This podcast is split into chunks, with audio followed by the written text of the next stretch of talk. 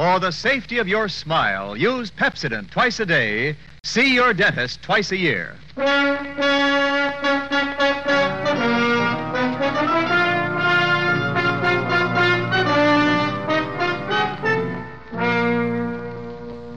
Lever Brothers Company presents the Pepsodent program, The Adventures of Philip Marlowe, starring Van Heflin.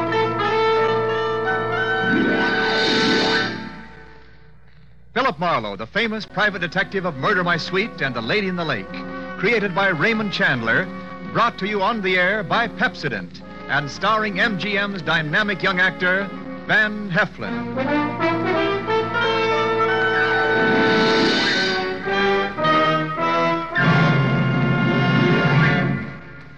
Now, families all over America have named their favorite toothpaste New Pepsodent with Irium. New, fresh tasting Pepsodent with a new, cool, minty flavor. It's preferred three to one over any other toothpaste. It's true. With families all over America, new Pepsodent is a favorite three to one. Families from coast to coast recently compared new Pepsodent with the toothpaste they were using at home. They preferred new Pepsodent by an overwhelming average of three to one over any other brand they tried. These families, three to one, said new Pepsodent tastes better, makes breath cleaner, makes teeth brighter. Yes, families three to one say new Pepsodent tastes better, makes breath cleaner, makes teeth brighter. Get new Pepsodent toothpaste for your family right away. Now, Van Heflin in The Adventures of Philip Marlowe.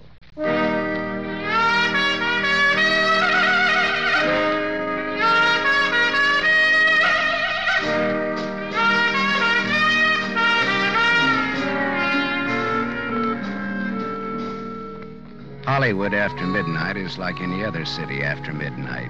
Night moves in and the city becomes hushed and stealthy. The nightclubs close up one by one, but now and then the police whistle and the prowl car siren serenade the sleeper. If you've got any cop in you at all, you get on edge and you have to get dressed and go out and walk it off to relax. Well, I was relaxing past the Swank Carlton Hotel on the Sunset Strip about 1 a.m. when all of a sudden, recess was over. Hey, Marlowe. Hmm? Is that you, Marlowe? It was George Millar, the quiet spoken night clerk of the Carlton, hailing me from the doorway, probably to Mucha Melachrino. No, I was wrong. Hey, look, Marlowe. Uh, you're very busy right now?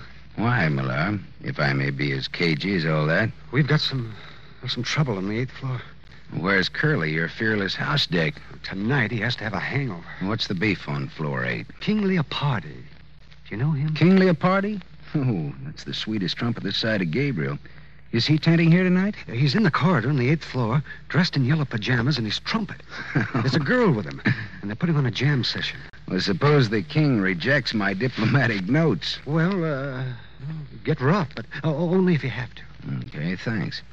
But a guy with such an ear for music ought to listen to reason. All right, I'll be down five minutes more.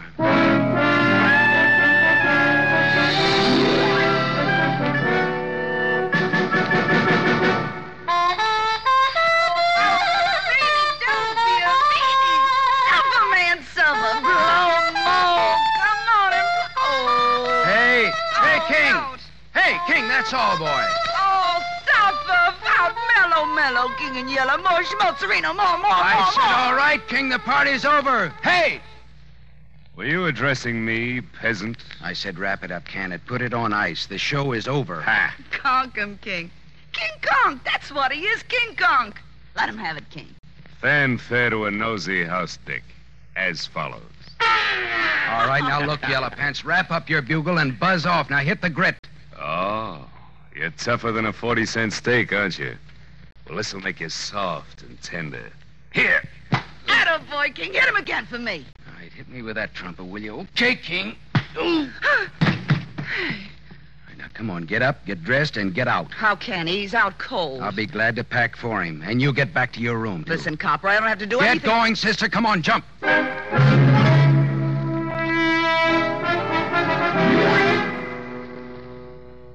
Door to room 815 was ajar. I went in and began tossing a lot of that yellow silk that the king liked so well into his suitcases. Something at the small desk stopped me. Tucked under the corner of the desk blotter was a note.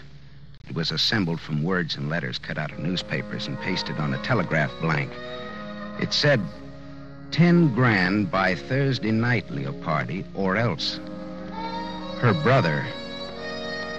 I slipped the note in my pocket and went out in the corridor just as the king staggered past me into his room. I could get an infection from the dirty look he gave me as he slammed the door after him.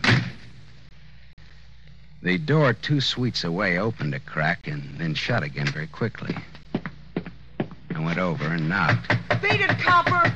I want to talk to you. I don't want to hear from you. Okay, here I come, sister. Ready or not?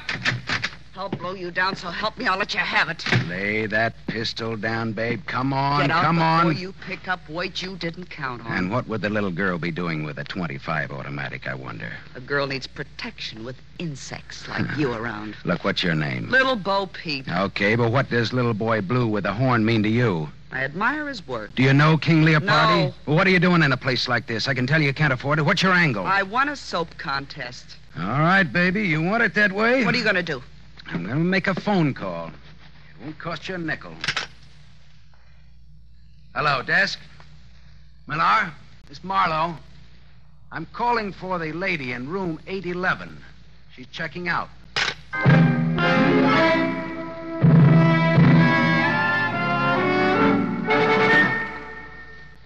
I had a little trouble up there, Millar. Your two noisy guests will be checking out any minute. Okay? Oh, well, I hate for things to happen on my shift. Well, the king bopped me with his bugle, and the girl had a gun. Gee, nice people. Yeah, how come you put a floozy like that girl so close to the king? Well, I didn't. Another Quillen, thing. the day man did. Look, there was a receipt for rent to Miss Marilyn Delorme on the telephone table in her room.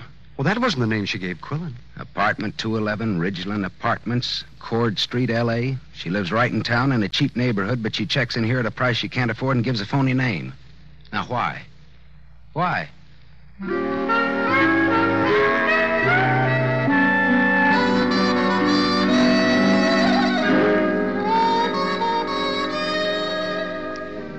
Street, where Marilyn Delorme lived, was Old Town, Arty Town, Crook Town.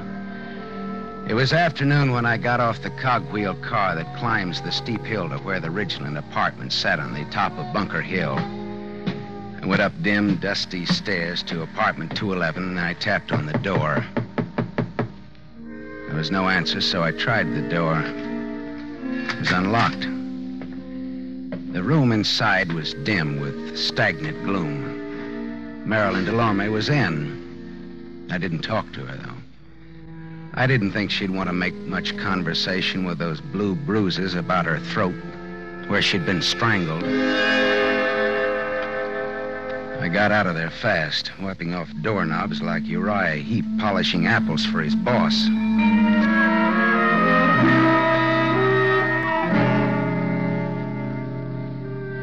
I found King Leopardi at his job at the Club Belvedere. He was relaxing at a table in the bar with a kind of a girl commonly referred to as a knockout. She looked tall, and her hair was the color of a brush fire seen through clouds of dust. I pulled in my chin and then walked over to the table. Hello, Leopardio Maestro. You remember me? I'm sorry, I can't say that. Why, you dirty keyhole snooper. King, please don't start anything You again. left a certain little note in your hotel room last night. Get out, night. dime a dozen. That wasn't all. That dame with you I last said night. beat it. King, sit down. Beat it and take this with you. There's not much snap in that punch, King. Would you like to try it again? I, uh, have had some drinks. I'll see you later when I'm okay. See you later, too, Dolores, after the floor show. I'm, uh, I'm sorry, Miss. Uh, Sit down. You've made us conspicuous enough as it Hey, is. now, wait a minute. Sit Look, let's get- down. All right, thanks. Well, that's what I get for being a little gentleman and letting him pepper me without a comeback. No, he's always spoiling for a fight. Uh, the king just can't control his dukes, can he? You better have a drink. All right. Coke with bitters. That's what I love about Hollywood. You meet so many eccentrics. Yeah, but you see, I'm the kind of a guy who starts with a short beer and wakes up in Shanghai with a full beard. is this on me or is it on you? Well, that depends. Well, how's champagne? Mumm's cordon rouge, shall we say, huh? It's on you. It's on me. Coke with bitters. How did you get to know King Leopardi? Oh, I just happened to throw him out of his hotel last night. Oh, house detective, huh? No, no, filling in for a friend. Philip Marlowe, private investigator, is the general tag. Oh. How did you happen to get to know the king? I once sang in his band, but not for long. Well, then, look, tell me, uh, would it be hard for a woman to get to him Only if he was surrounded by a wall of fire. if the woman had a gun? Why? Well, I found this threat note on his desk last night. It asked for $10,000 or else, and it's signed her brother. Well, Well, yes. A woman with a gun could get to him, and everybody would give her a great big hand. Mm hmm. Well, I'll skip that Coke and bitters and say good day and thank you, Christabel. The name is Dolores. Oh, good afternoon, Miss Drury. Chiozza. Dolores Chiozza. Oh, Chiozza. Fare thee well, Miss Chiozza. Formal, aren't you? So long, Dolores. So long, Philip. If I hear of anything, I'll toss it your way.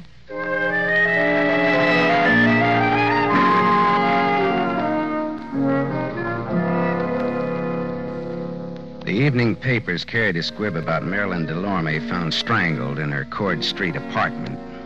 That was all, dead end. Until about one o'clock in the morning when the telephone started having hysterics on my night table. Yeah, Philip, this is Dolores. Dolores. Dolores? Oh, oh, yeah, sure. Would you come over to my place right away? 2412 Renfrew Street, below Fountain. Hey, wait a minute. It's a sort of bungalow court. Mine is the last one in line. Well, sure, but wait a minute. What's the matter? Dolores, look, what, what's the matter? King Leopardi is here, too. King Leopardi. He passed out in my den. It's absurd, isn't it? Yeah, yeah, that's absurd. And it'll cost you 20 bucks. All right, but hurry. Please hurry. All right, I'll be right over. Phone calls in the dead of night. I should have been a midwife.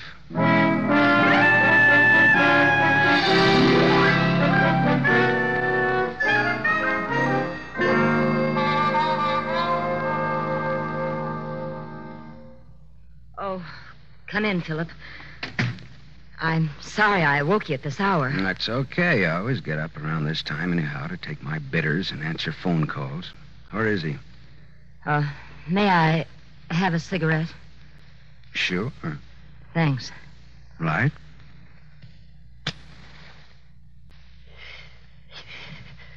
Where did you say he was now? In my den. Oh, Philip. Philip, he isn't drunk at all. Did you really think he was drunk? He's dead. What? The king is dead. Long live the. With my gun. Hmm. Well, good for you. The lady wins the large Cupid doll. Hey, come on, let's go and look at him.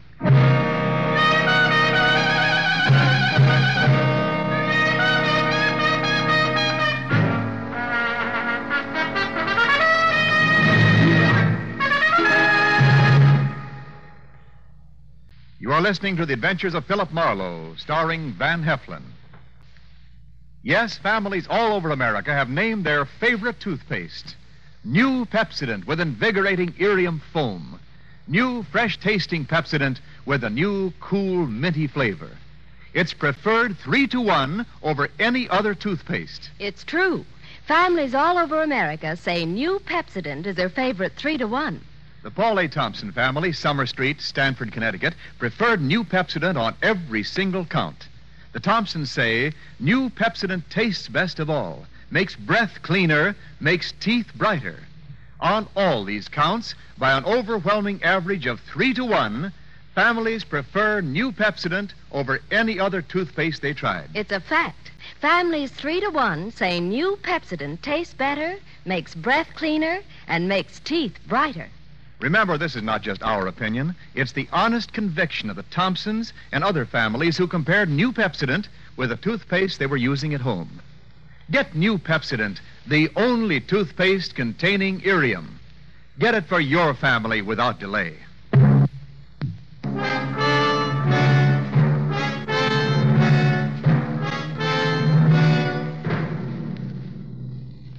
We continue with the adventures of Philip Marlowe, starring Van Heflin, who appears by arrangement with Metro Goldwyn Mayer, producers of The Huckster, starring Clark Gable.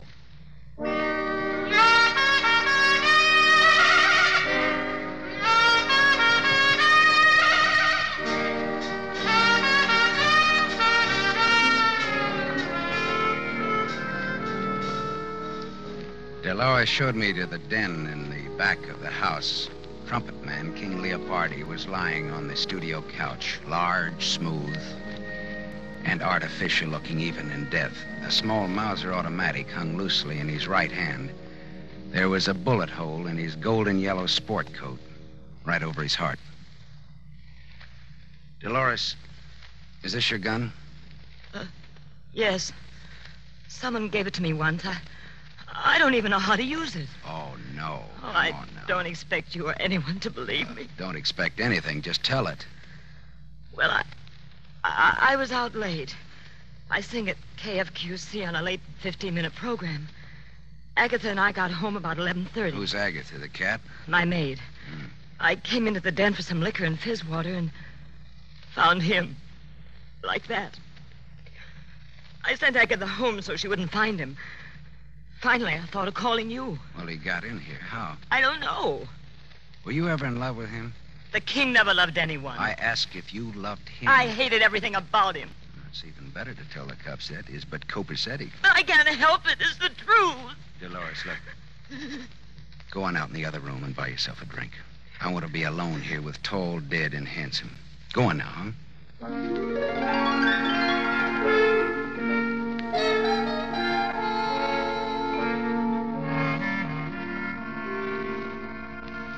After Dolores had taken her white face out of that room, I could work better.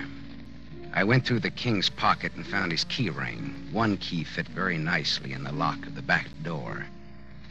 I went to the living room where Dolores was huddled against the arm of the Davenport trying to become a part of the pattern. Dolores, how long has Agatha been with you? Two years. Hmm. Did you ever steal anything from you? Small things, that's all. Pair of nylons now and then. I, I didn't mind why. Well, she sold a key to somebody. A key to this apartment. Oh, what's the difference, Philip? We're wasting time. I'm done for as a nice person. They'll think it was a lover's quarrel and I shot him. Or that he shot himself over me. Well, you don't die from the latter, though. Your reputation does. And I care about what people think of me. Yeah. Well, that's what makes me for you again, lady. Thanks, Philip. Now, look, suppose you give me a description of Agatha and tell me where she lives. I want to talk to her. Tonight.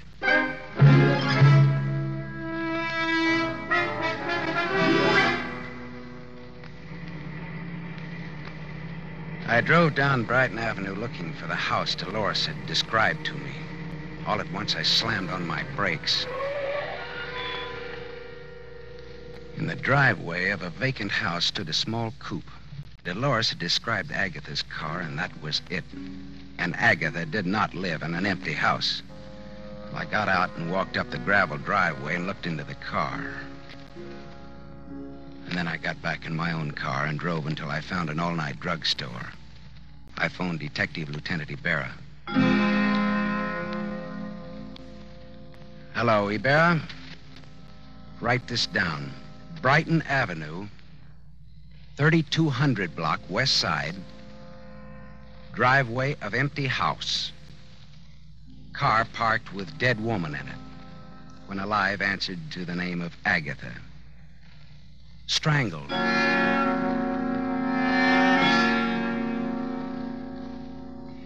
I went back to the Carlton Hotel where it all started the night before. Quillen, the head day clerk, was on night duty. That surprised me a little bit. It was 2 a.m. and very empty, very quiet in the lobby. I was fine. Well, if it isn't Marlowe, the old clues man. A good good morning, and tripe like that. Hello, Quillen. Look, how come you're on duty? Millar went on vacation this AM. His brother has a cabin at Crestline on the Arrowhead Road. Well, I didn't even know he had a brother. Now you know. Quillen, look, how come an old hotel man like you registers floozies like that Marilyn Delorme on the same floor with people like King Leopardi? What? You heard me, mine host. I didn't register the girl or Leopardi. Millar did. What? You heard me. Well, why was the room between their rooms empty last night in times like these? Millar had it marked on change. Plumbing out of whack or something. Why? Oh.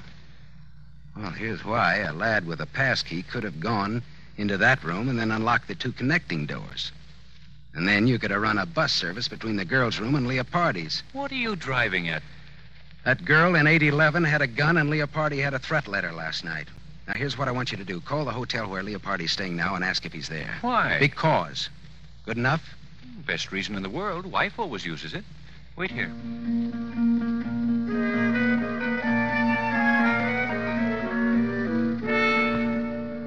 In about three minutes, Quillen came back and leaned on the counter again. Leopardi isn't there. I talked to a guy in his suite who was almost sober. He said Leopardi got a call about 11 from some girl. What girl? Well, he didn't know. But Leopardi went out preening himself. Hmm. Okay, thanks, Quillen. Anything to do with that brawl you had with Leopardi here last night? No, all in the spirit of boyish mayhem. Oh. That, uh, that 815 has a jinx on it, you know. Girl shot herself there two years ago. What? A girl shot herself Yeah, there. yeah, you said that, but what girl?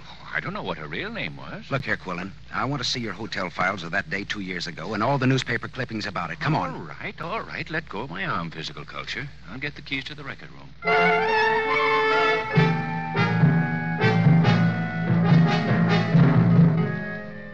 I read the hotel files of that day two years ago, and I read the newspaper clippings of that suicide in 815.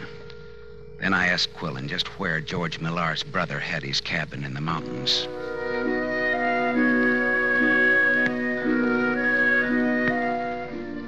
Was just getting light when I pulled up at the cabin, high against a growth of dagger pine and cedar. Smoke was curling from the chimney. Someone was awake. George Millar himself opened the door. Well, Marlowe! Well, gee, it's good to see you. How'd you ever find us up here? How about some bacon and eggs? The answer in my brief Marlowe morning manner is yes. Well, that's swell. Uh, I'll wake up my brother and we'll all eat together, huh? You don't have to wake me up. I'm up. Oh, oh, hello, Gaff. Who's your friend, George? Oh, Gaff, this is Philip Marlowe. You've heard me talk of him. How are you, Marlowe? Gaff Tally. That the name? Yeah, my brother. That's his fighting name. He used to be a heavyweight boxer. Fighter. Boxers dance. Fighters fight. uh, let's get coffee started, huh? Marlowe's hungry. Say, Anna, I've had a busy night. King Leopardi's been bumped off. Bumped off? Lowbrow killed. Vernacular for murder. The king is dead, though. Well, where? Uh, how did... In a girl's apartment. Nice girl, too. The old suicide gag. But it could ruin the girl. Oh, gee, that's lousy. Yeah. Yeah, but it won't work. It was murder. What makes you think it was murder? Well, Gaff, the way I cased the job, the kill was supposed to have been pulled in his room 815 at the Carlton Hotel night before last. Uh, is that a fact now? Yeah. I spoiled it by giving the king the merry heave ho before the girl in 811 could get to him. Didn't I, George? I guess you did, Marlowe. Yeah. Of course, it would have been poetic justice if King Leopardi had been killed in the same room where a girl committed suicide two years ago, registered as Mary Smith. Usual name, Eve Tally. Did you hear that, Gaff Tally? Eve Tally. I heard it, Marlowe. So he had a sister named Eve, shot herself in 815 at the Carlton. So what? So, George here told me that Quillen registered that professional gun girl in 815 night before last. Oh, no. George registered her. So? So George kept the room between the girl and Leopardi vacant. When everything was quiet, he had opened the communicating doors, and Marilyn Delorme would walk into the king's room, muffle her 25 in a pillow, and shoot the king in his sleep. How am I doing, boys? Fine, Marlowe. How am I doing? Uh, Gaff, put away that gun. I'll bet you even checked on 118 Court Street. Hmm? I found Marilyn Delorme strangled. She knew too much. For a few bucks, you boys got Agatha to call Leopardi last night from the radio station and pretend she was Dolores with an interesting invitation. The king always had a yen for Dolores, and he came running. You shot the king before Dolores came home and left him in her den. Then Gaff got rid of Agatha. She knew too much, too. Leopardi was the worst kind of a rat, Marlowe. We loved our sister. She fell for him, and he threw her out. She killed herself. Now, what would you do, Marlowe? It... Take his gun, George. Don't get between us or behind him. His 45 goes right on through. Uh, I'll have to take your gun, Marlowe. Well, always treat it like your own, won't you, George? Got it, George? I've got it. Stand out of the way. Does it have to be this way, Gaff? Yeah, it has to be this way. Sure, George and Gaff, the avengers of innocent girlhood in their righteous indignation. Shut up, Marlowe. Lynch mobs, tar and feather merchants, and other laws unto themselves take notice. George and Gaff, they wrote the book. Say your prayers, Big Mouth. Hey, Gaff, there's been enough killing. Get out of No, the way. Gaff, I won't. I swear I'll let you have No, it, too. Gaff! I'm warning you. I'll... Goodbye, Gaff.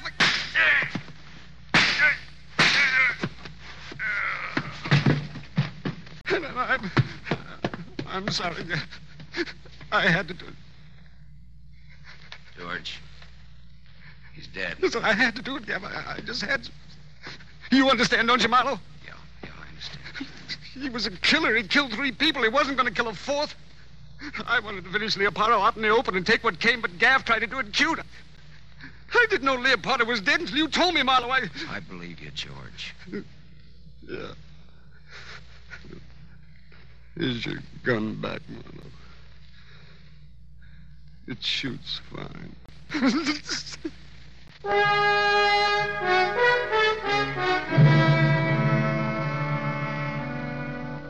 I put in a big pitch for George at headquarters. After all, he hadn't killed anybody except Gaff, and that was in self defense and in defense of an unofficial copper named Marlowe. He won't go get off scot free, but he won't inhale cyanide either at the taxpayer's expense. After I talked to Ibarra at headquarters, I telephoned Dolores Chiozza. I didn't give her the sordid details, but just told her not to worry, that she was in the clear. Philip. Oh, thank you, Philip. I'm so relieved. I'm so grateful. I'm so thirsty. Well, come on over then. Hey, wait a minute, wait a minute. Now, is this fiesta on you or is it on me? Why? Well, I mean, do I drink Coke and bitters or Cordon Rouge? It's on me.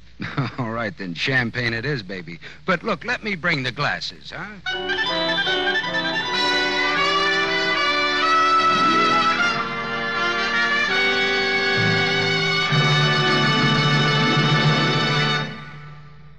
You have just heard Van Heflin starring in the new mystery series Raymond Chandler's The Adventures of Philip Marlowe, brought to you by the Lever Brothers Company, makers of Pepsodent. Van Heflin will return in just a moment. Men, here's an important announcement. News about a sensational hair tonic discovery. It's Trim Hair Tonic made by Pepsodent. For the first time, science has created a hair tonic with pure virgin olive oil. There's no finer hair and scalp conditioner. Yes, because it contains pure virgin olive oil, Trim Hair Tonic conditions your scalp as it grooms your hair. Get new Trim Hair Tonic during the big one cent introductory sale at toilet goods counters now. Two 60 cent bottles, $1.20 value, only 61 cents. Ask for Trim Hair Tonic with olive oil.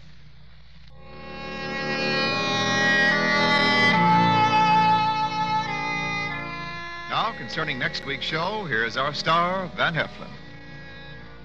Philip Marlowe crouched in the darkness of Beverly Glen and waited for those footsteps to come closer. And then all at once, the Sandman hit him without bothering to remove the sand from the sandbag. And when Marlowe woke up in the morning, his wallet and his gun were gone. And he was wanted for murder.